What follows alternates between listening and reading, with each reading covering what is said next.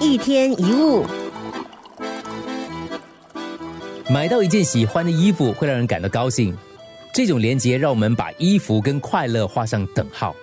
但是衣服本身并不具有制造生理愉快的化学成分，真正的原因是我们的喜好。所以不喜欢那件衣服的人就不会有特别的感觉。我们可以把衣服换成其他东西。对某个人来说，人际关系可能是快乐的关键。看到某个喜欢的人，就会觉得很高兴。每一次他出现，我们心里就会非常的喜悦。但是这个人对其他人来讲的话，可能一点感觉都没有。有些人甚至会不喜欢他们。从此可见，我们对人事物的好恶都是内心主观的判定。我们认识一个人，起初他只是陌生人，我们可能完全不在意；但经过一段时间相处，他变成我们的朋友，我们毫不怀疑他的善良可爱。如果有人怀疑他，我们甚至还会为他辩护。但可能经过一段时间之后，情况改变了，也许他不再顺我们的意，或者是表现出令我们讨厌的行为。反正不管什么原因，他现在就是不一样了。而我们以前对他的喜爱，全部被厌恶取代了，相处的经验从快乐变成了痛苦。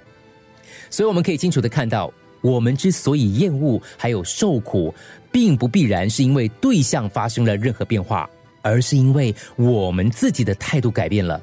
或许有些人会不同意说，那是因为他先变我才变吗？当然，人都是会变的，你也一样。也许长久以来你喜欢吃米饭，现在喜欢吃面，是什么改变你的喜好呢？很显然。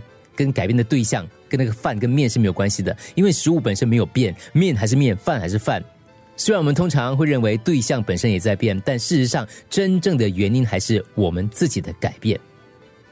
再举例，有一天我们心情很好，散步到公园，觉得哇好漂亮哦；另一天我们心情不好，散步到公园一样的公园哦，觉得好烦好不美哦。这跟公园的美跟不美都没有关系，都不是由外在主体决定的。令我们生气的真正原因。就在于我们的心。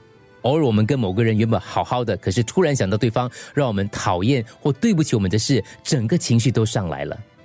有时我们正要对某个人发脾气，却突然闪过去他过去曾经善良的念头，于是我们转换了态度。当我们记起他们曾经为我们的付出，或是对我们做过的好事，可能生气的感觉就会烟消云散。每个人看别人看事情都是主观的，被看的对象只是一个荧幕。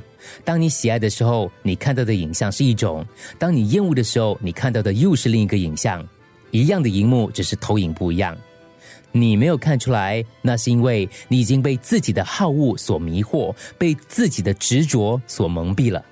下一次，当某个人或某件事让你厌恶、让你觉得生气的时候，就不要再一直怪别人。你应该明白，自己的心才是造成痛苦的主因。对方只不过是次要的原因。一天一物。